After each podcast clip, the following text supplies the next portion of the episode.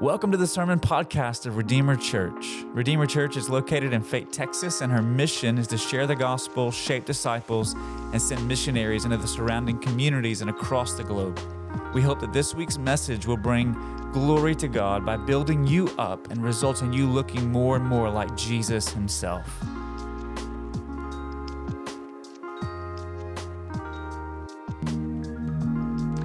Well, this time in our service is when we dismiss our kids third grade and under to their classes down the hall. Uh, Miss Ashley is in the back of the room in the Blue Redeemer kids shirt. Uh, if you'd like your kiddos to go down the hall for their lesson as we move into our sermon this morning, they can follow Miss Ashley down the hall there.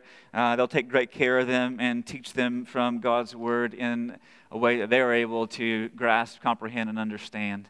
Uh, so it's good to have you with us this morning. My name's Shannon. I'm one of the pastors here at Redeemer. Uh, if you're joining us for the first time, we're so glad to have you as our guest. If you're coming back as a member many times over, it's really it, it does my heart good to see you here in the room this morning. Uh, if you're joining us online from wherever you may be this morning, we're glad that you've tuned in there as well. Uh, if you got a Bible this morning, open with me to Genesis chapter 9. We're working our way through the first 11 chapters of the book of Genesis together in this series entitled Foundations. And we've been looking at where we've come from to understand where we are in the current, in light of our current cultural context and moment. And this morning we find ourselves in Genesis chapter 9, verses 1 to 7 is the text that we'll read together. It'll be on the screen behind me. If you don't have a copy in front of you and want to follow along there, feel free to do so. Uh, but if you do have a copy in front of you, I encourage you open it, read with us, follow along as we consider the words of uh, Word of God together this morning. Uh, beginning in verse 1 of Genesis 9 down through verse 7. I'll read it for our hearing and then we'll consider it together. Genesis 9, beginning in verse 1, reads as follows And God blessed Noah and his sons and said to them, Be fruitful and multiply and fill the earth. The fear of you and the dread of you shall be upon every beast of the earth, and upon every bird of the heavens, upon every thing that creeps on the ground, and all the fish of the sea. Into your hand they are delivered. Every moving thing that lives shall be food for you. And as I gave you the green plants, I give you everything but you shall not eat flesh with its life, that is, its blood. And for your lifeblood I will require a reckoning. From every beast I will require it, and from man. From his fellow man I will require a reckoning for the life of man. Whoever sheds the blood of man, by man shall his blood be shed. For God made man in his own image. And you be fruitful and multiply, increase greatly on the earth and multiply in it. This is God's word earlier in the book of genesis as we spent we spent four weeks taking a look at what it means to be made in the image of god as those who have that unique capacity to reflect god's glory back to himself and out into the world to those who are around us. And we said it expresses itself in three ways in our rule in our righteousness and in our relationships. And so we took four weeks to look at that reality together. And i whenever we think about being made in the image of God, right, there are several things that come to my mind. One of the things that's forever etched and seared into my memory is the very first time that I held my children. And those of you who are parents, you can remember those occasions. The very first time that you held them in your arms and you looked into their eyes. Right, and you were holding in that moment a, a, a little life that was made in God's image uh, one who was a glory reflector. I, I will never forget that moment whenever the nurse handed me my son, right, who's now learning to drive. Uh, and I will never forget that moment whenever the nurse handed me my daughter, who has now turned our world upside down, right? Um, and I will never forget those moments of staring into their eyes, beholding another image bearer, one who was made to reflect God's glory. It's forever been imprinted upon my mind, impressed upon my soul. In fact, so much so that you know one of the th- one of the ways you can identify what's really important to people is to ask them the question, "What would you rescue if your home ever erupted in flames?" Right? And I can tell you the thing that I would go for would be the, my wife who shares my bed and the two children who live in my home above anything and beyond anything else, any other possession that's in my home. To rescue them from the flames. And the reason for that, the reason for that is because there is something different about them than there is about the dog, right, who also lives within our home. There's something different about them than there is about any other possession, any other electronic that I might have purchased over the years, any other memorabilia that I might have collected over the years, any other keepsakes from other countries where God has been at work and used me and sending me to other places. Anything else that's in my home, the thing that I value the most and would want to rescue and save from the flames would be the other image bearers in my home because there's a unique value for, of that, that is placed upon human life as those who reflect the image of God and bear the image of God. And because all human life is Im- are image bearers of God, all human life has this unique underlying and infinite value. In fact, it's so valuable, human life is, that whenever we see in the scriptures that whenever a human life is taken, that God will require an accounting for that. And in fact, this text that we come to this morning is a hard one right? That's one of the things about preaching and teaching through a book of the bible is that you don't just get to skip around and pick whatever you feel like talking about that morning. You're forced to deal with what comes next in the passage. And this is what comes next for us in genesis chapter 9 and in this text we learn that human life is so valuable to god that whenever one is taken that god will require a reckoning. He will require a reckoning now, that word reckoning in our language originally meant to add up or to calculate or to estimate, to maybe assign a value to, but it's come to describe a demand for accountability, right? Whenever a reckoning is coming, right, you're going to be, de- accountability is going to be demanded for your actions. Let me see if I can illustrate it for you this way. Whenever I was in college, my freshman year, right, I took a course called College Algebra. Now, I am not a, if you've been around, around here long enough, you know I am not a math person, okay? Right? I can do math because Excel helps me in spreadsheets, but I am not a math person. But I remember in that college algebra course, the final exam for that course was a reckoning for me, all right? Because my professor was demanding an accountability for my understanding of the course content. The problem for me was that I failed that reckoning okay? And as such, failed the course right? And the reason was because there was an accountability for how I'd spent my time that whole semester because I spent more time in a duck blind than I did studying algebraic equations. All right? My parents were not very happy about that reality. But I failed that reckoning, that, that demand, that requirement of accountability. See, a reckoning is an occasion where we're asked for, required, or demanded to give an account for what we have done. That's what a reckoning is. And here in our text, God says He will require that accountability. He will demand that accountability. He will ask for that accountability from anyone or anything, man or beast, who takes the life of another human being. Now, the word reckoning in the Hebrew scriptures often carries this collateral idea of avenging or exercising vengeance, the idea of requiring blood for blood or life for life. And in fact, it's come to be known as a legal principle called lex talionis, which is, literally means eye for an eye or tooth for a tooth. This word for requiring in the Bible, in, in our text this morning, is an imperfect verb. And what that means is this okay? It means that it's an uncompleted action. Okay? So, both in the present and in the future, it's not something that has yet to be fully completed. In other words, there's no expiration date for this reckoning that God establishes for the taking of human life. It transcends generations and geography. Every culture, every society, and every century, it's applicable. And so, what we have in verses 5 to 6 in Genesis chapter 9 is the foundation of what we will call in our legal system capital punishment. That when a human life is taken, the lifeblood is drained, is how the language of the text talks about it. There must be a reckoning because God requires it. God requires it. See, sandwiched between the promise at the end of Genesis 8 and the covenant that God establishes in Genesis 9 is this pronouncement that God makes that He will require the reckoning, and it's with the aim of protecting and preserving human life. Now, a few things I want us to notice here about this reckoning. First is this there's a difference between reckonings, right, or accountability or punishments for manslaughter and murder in the Bible. If you read Numbers chapter 35, verses 9 to 29, God gives Israel some instructions about two types of situations which might arise, resulting in the death of another human being. And we would call them in our legal system manslaughter and murder.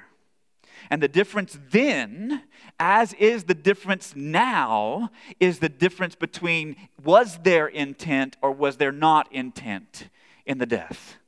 See, when intent could not be shown in ancient Israel, in the book of Numbers, then the as the Bible calls them in Numbers 35, the manslayer, right?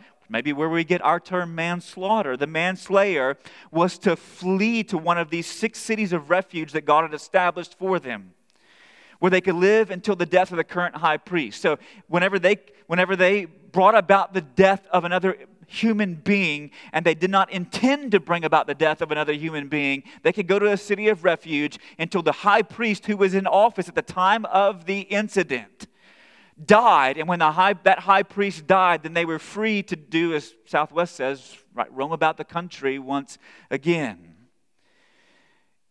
However, when intent was involved, there is no city of refuge for them in Numbers 35. But over and over and over again, it says whether it was with an iron object or with a wooden object or with their bare hands, that the murderer was to be put to death. Numbers 35. So there is a difference, there is a nuance there between intent and the lack of intent. Second, in addition, the reckoning or capital punishment is not a personal matter, right? But it's a societal obligation. If you look in verse 5, three times God says, I will require, I will require, I will require. When you ask the question, why would God repeat himself three times in one verse, right? Is it because he forgot he said it two words ago? That is not what's going on here. God emphasizes the appropriate response to the murdering of another human being by this threefold repetition of, I will require. So that means this reckoning, listen, church, is not left to our individual discretion to take revenge, but rather the reckoning is God's work. He requires it, and the one of the way the way that he does it is through legal means and statutes which is why he gives those in the law for ancient Israel. In, in fact, if you fast forward into the, into the New Testament in Romans 12 to 13 to be exact, what you're going to find in Romans 12 and 13 is that God has given the sword to the state, to the civil government, not to the church, and not to the individual but to the governing authorities. In Romans 12, if you read Romans 12, at the end of Romans 12, you find a prohibition against exacting personal revenge whenever someone has hurt you or hurt someone that you love. In fact, I'll read it to you. Romans 12, 19 and 21, we read, Beloved, never avenge yourselves, but leave it to the wrath of God, for it is written, Vengeance is mine, I will repay, says the Lord. To the contrary, if your enemy is hungry, feed him. If he's thirsty, give him something to drink. For by doing for by so doing you will heap burning coals on his head. Do not be overcome by evil, but overcome evil with good. That is our personal responsibility. Whenever some, someone hurts us, wounds us, wrongs us, or does so to someone that we love. And yet, in the very next portion of Romans, in Romans 13, Right, the very next verses, we find that it is the role of the state or the civil government that is appointed as, Paul calls them, God's servant to execute justice on those who practice evil. He says it this way Romans 13, 1 to 4. Just after he's talked about our personal responsibility, he talked about civil responsibility. He says, Let every person be subject to the governing authorities, for there is no authority except from God and those that exist have been instituted by God. Therefore, whoever resists the authorities resists what God has appointed, and those who resist will incur judgment. For rulers are not a terror to good conduct, but to bad. Would you have no fear of one who is in authority? Then do what is good, and you will receive his approval. For he is, speaking of the civil authorities, he is God's servant for your good. But if you do wrong, be afraid, for he does not bear the sword in vain. For he is the servant of God, an avenger who carries out God's wrath on the wrongdoer. See, personal responsibility. Do not take vengeance right? Leave room for God to exercise his vengeance and his wrath. But the way that God does it in time and space is through legal statutes established with civil authorities, whom God has vested that authority as his servant to carry out his Paul says, his wrath on the wrongdoer. Right, so there is a reckoning that God establishes in every generation, every geographic location that is carried out not by the individual, not by the church, but by the governing authorities, the civil authorities, or the state. So, what we see is that it's not left up to the individual to exact justice on those who have committed heinous and evil actions such as murder. So, if someone murders your sister, you don't go out and murder their sister. If someone murders your brother, you don't go out and murder their brother, but you leave that, the execution of that justice to the civil authorities, or else then you are prosecuted as a murderer as well, because it's not in your hands as an individual, it's in the hands of those that God has made responsible for carrying out those verdicts.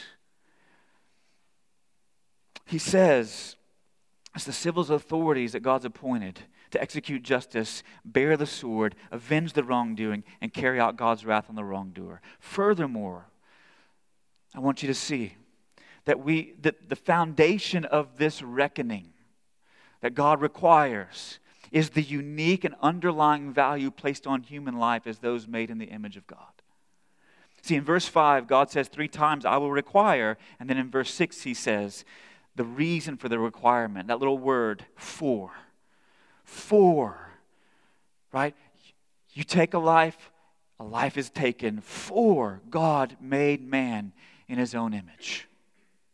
You see, capital punishment is prescribed not so much to comfort the grieving family as it was to vindicate the insulted Creator.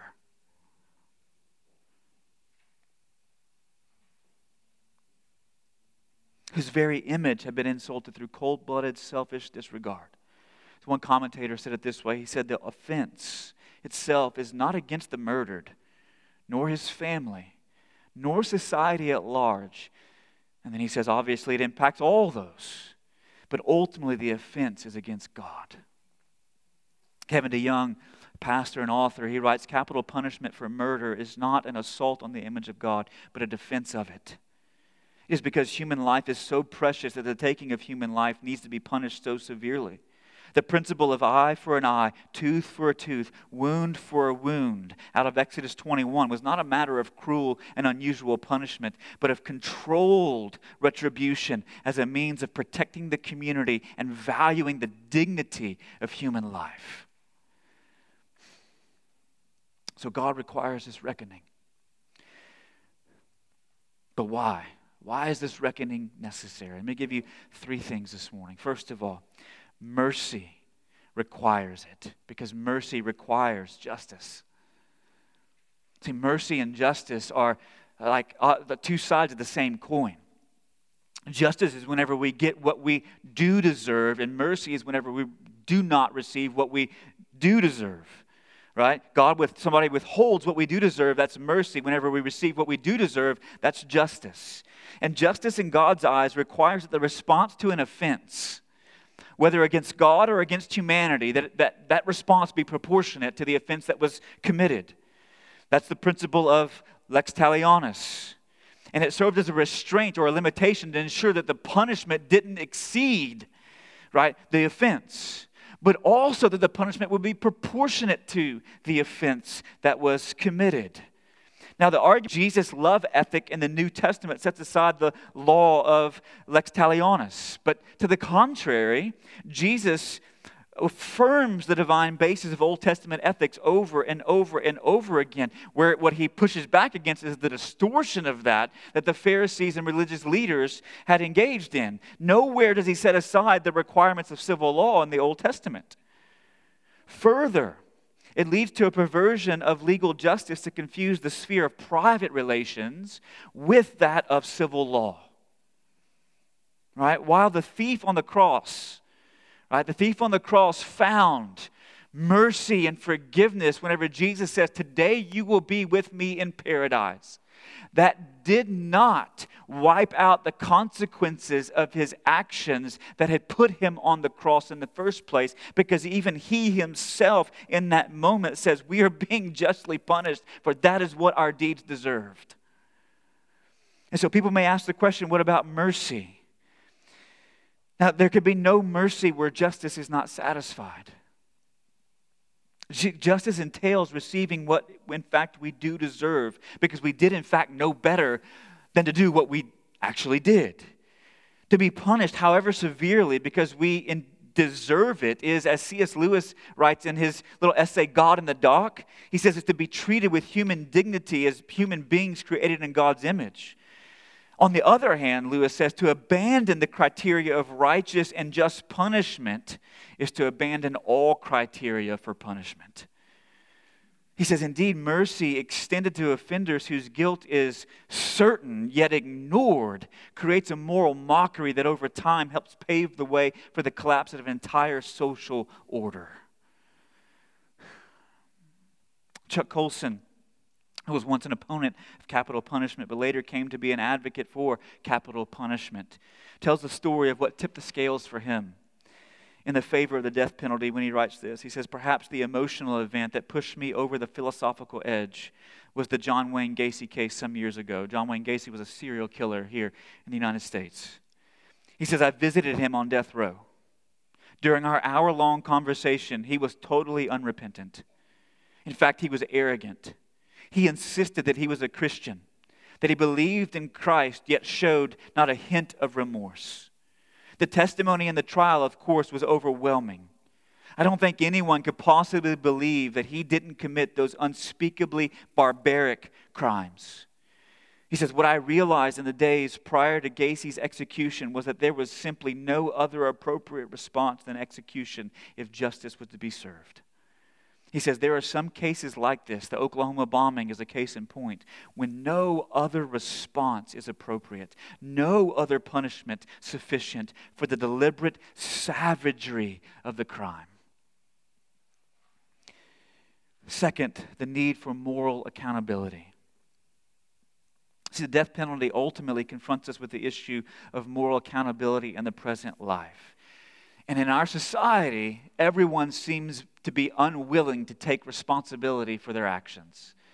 It's always blamed on someone else, right?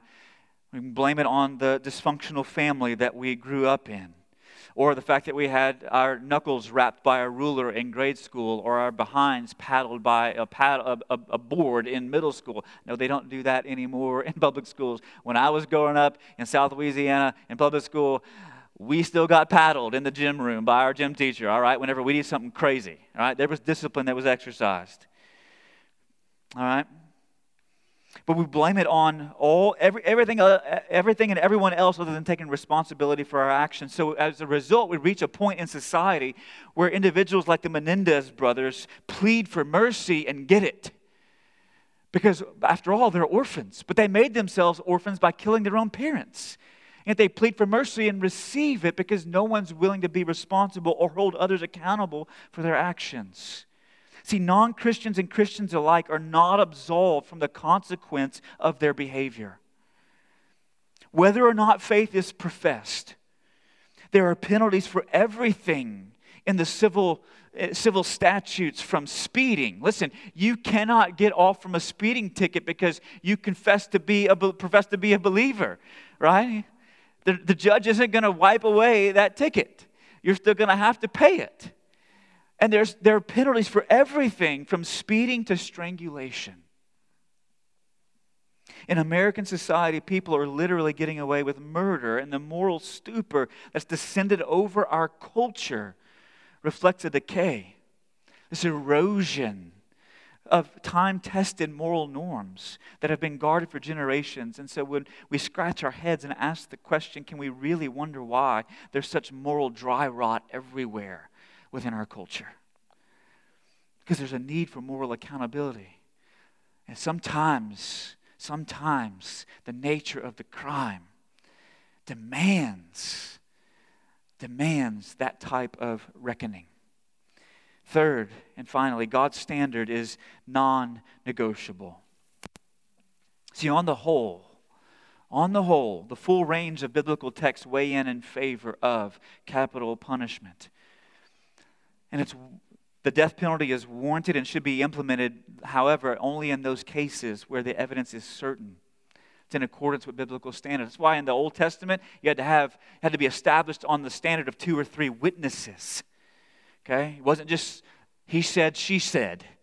One, one person's word against another. It wasn't circumstantial evidence, it was witnesses who saw what took place and were aware of the plans. In the public debate over the death penalty, we're dealing with values of a higher order the respect for the sacredness of human life, its protection, the preservation of order in society, and the attainment of justice through law. And these biblical sanctions against heinous crimes such as murder are there to discourage to discourage the wanton destruction of human life. And underneath those underneath those is a recognition of the utter sacredness of human life as made in the image of God. Is it no wonder then that the shedding of blood in ancient Israel we're told, polluted the land, and it was a pollution for which there was no substitute, and thus required the death penalty. There was no offering to bring. And so the one who took the life, their life was taken. God requires a reckoning. Now, in our particular cultural moment, we may ask this question what about the inequities of the judicial system? And listen, I, I think that's a valid question worth asking and answering. And I would respond to it this way that unequal application does not remove obligation. Unequal application does not remove obligation. I believe that our justice system, like every other human creation, is flawed and broken in places. Right? Because there's nothing that we as human beings have created that is perfect, pure, and always gets things right right? I, and and, and I read an, a couple of articles this week in preparation for this message. One by Chuck Colson of why he supports the death penalty, and one by an author named Matthew Arbo who writes an article why I oppose the death penalty. Right? They were two like. like uh, uh, like, like, a debate they were having over uh, through written means. And in that article, Matthew Arbo cites several statistics regarding the inequitable application of the death penalty since 1973. And he says this He says, since 1973, more than half of death row inmates are people of color. Since 1977, the overwhelming majority of death row inmates, 77%, have been executed for killing white victims, even though African Americans make up half of all homicide victims. In 1973, 140 individuals on death row uh, since 1973, I'm sorry, 140 individuals on death row have been exonerated. And almost all those death row inmates could not afford their own trial attorney. They had to take whatever public defender the state assigned to them. Since 1976, 82% of all executions have taken place in the South. And of 344 exonerees represented by the Innocence Project, 20 served time on death row. Of those 344 exonerations, 71% involved eyewitness misidentification, 46% involved misapplication of forensic evidence, and 28% involved false or coerced confessions. So listen, the system doesn't always get it right. And there is inequitable or unequal application of the death penalty, but the unequal application doesn't remove the obligation, doesn't remove God's required reckoning. Does the judicial system need to be revamped and reformed? Yes. Yes, but that does not remove the obligation that we have for protecting and valuing human life made in the image of God. So,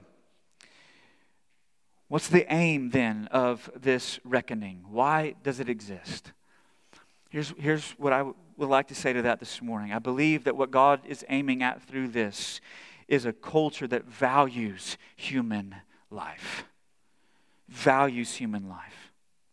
Look, the instruction about capital punishment in verses 5 and 6 in Genesis 9 is set within the frame of the Lord's promise at the end of Genesis 8 never to curse the earth or strike down all living flesh again.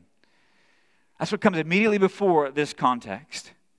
Immediately after this context is the covenant that he makes with Noah, Noah's sons, and all living flesh, never to cut them off by the waters of flood again, which is given to all humanity. So God says, I'm, I'm establishing a system to preserve and protect human life.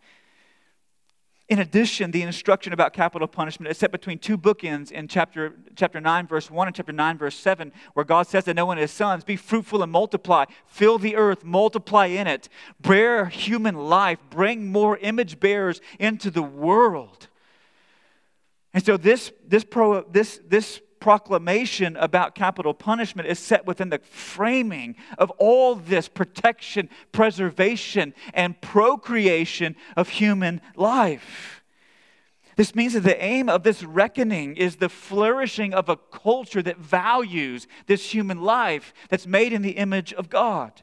A culture that values all human life equally, values human life personally, and values human life legally a culture that values human life as well, not just solely for its underlying value, not for the sake of its utility. Listen, we live in a culture that has come to value human life for its utility, what it's useful for, not for what it is in its underlying value. Let me give you a few examples of how this fleshes out in our lives. When you behold the image of a sonogram, and you put your hand on the belly of a pregnant woman and you feel a child that's being formed in that womb kick. What you're feeling is an image bearer of God. When you look into the eyes of a newborn baby fresh from the womb, you're beholding one made in the image of God when you see a 97 year old woman who is frail and shaky and has a hard time remembering the names of even those who are closest to them, you are seeing one made in the image of God. Behind all of the wrinkles, when you interact with a teenager or a young adult whose brain is not yet fully formed, and they are making crazy decisions and make you wonder if they are human or alien. You're dealing with one made in the image of God. When you encounter someone of a different race, ethnicity, nationality, or culture who sees things differently and does things differently than you, you're encountering someone made in God's image. When you meet someone with a physical or mental disability who's not capable of certain physical or mental or relational norms, I, I, suspect that all of us have had those types of interactions with folks who are either physically or mentally disabled. You're meeting someone who is precious in the sight of God because they bear his image. When you notice that a new neighbor has more ink visible on their skin, on their arms and legs than they do clothing, you're catching a glimpse of someone made in God's image. When you hear a report of someone who's just committed a crime and has been found guilty by a jury of their peers and incarcerated, you're hearing about a person who reflects has the capacity to reflect God's glory as one made in the image of God, despite the choices that they've made that have put themselves in that position. When you become acquainted with someone who's struggling with mental health and wonders if tomorrow has anything in store for them. From day to day and week to week, you're getting to know someone who's been made in the image of God. All human life in its variegated forms is made in God's image and therefore is worthy of dignity and value and should be protected. That is why God requires a reckoning. That's why we would stand for the life in the womb. That's why we stand and speak for life outside the womb whenever it is gratuitous, gratuitously and maliciously taken. That is why there must be a reckoning, even for the five officers in Memphis who beat to death a man. There must be a reckoning. There must be a reckoning in God's size. If there is to be a culture that values human life. Look, I'm all for saving the whales and the trees and the planet and I believe there's a profound connection there because a part of valuing human life is valuing an environment that allows it to flourish. But you must recognize there's something different about the baby, about the grandmother, about the physically and mentally incapacitated individual than there is about the whale or the dog or the tree. There's something different about them. They are made in the image of God and therefore should be protected in ways different than we protect the trees, in ways different than we protect the whales, in ways different than we protect the cats, especially.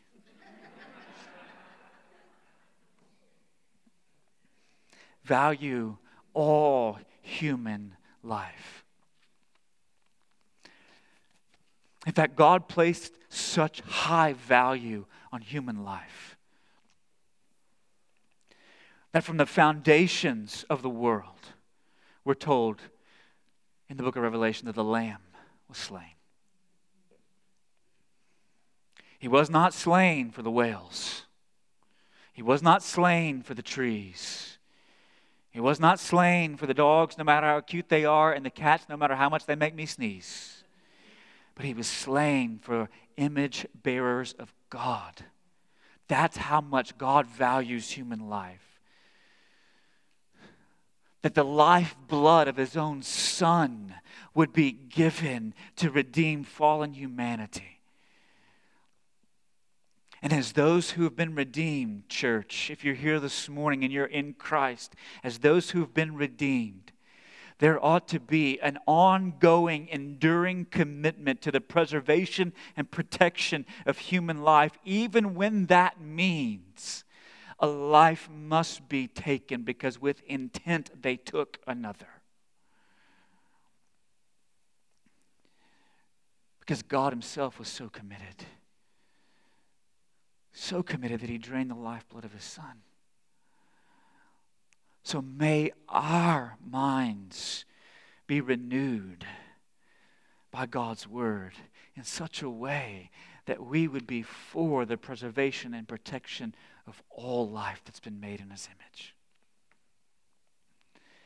If you're here this morning and you are not in Christ, you've never repented of sin and come to trust in him the one that God gave in your place, that your sin might be dealt with, that you might receive mercy, that justice might fall on Jesus, and you might receive the mercy of God.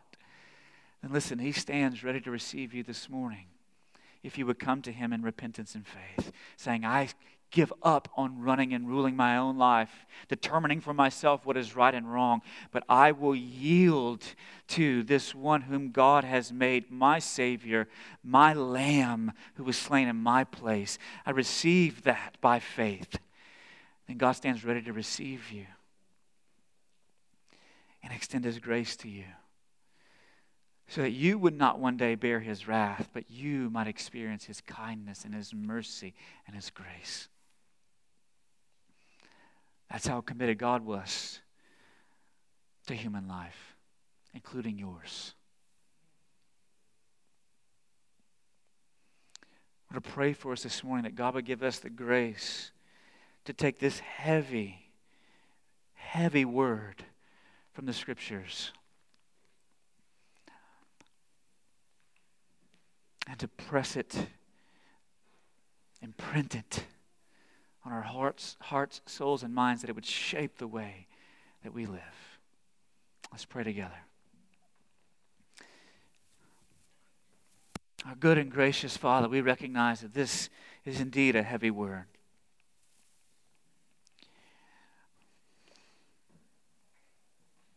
But it is one that we need. Or else you would not have put it in your word. Father, I do pray.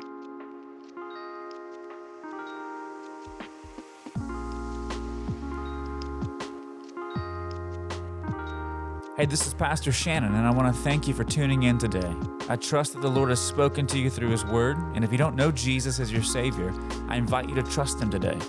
If you have questions about what that means, reach out to us through our website, redeemerrc.com, and one of our pastors will be in touch. In addition, if you would like to partner with Redeemer in her mission to share, shape, and send, you can support our ministry by visiting redeemerrc.com forward slash give. Now, this podcast is not intended to replace your active participation in the life of a local church. But tune in next week as we continue to lift high the name of Jesus through every paragraph, passage, and page of the Bible.